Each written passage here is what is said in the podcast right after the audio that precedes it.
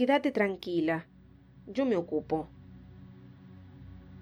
Al principio quiso negarse como siempre.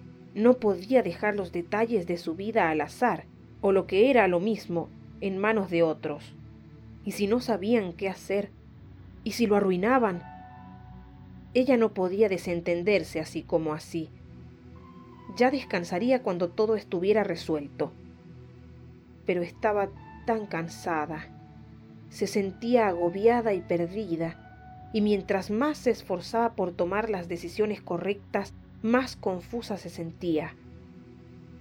Tras batallar consigo misma, se dio cuenta de que si no se arriesgaba a confiar, sus decisiones atropelladas podrían causar los desastres que tanto temía.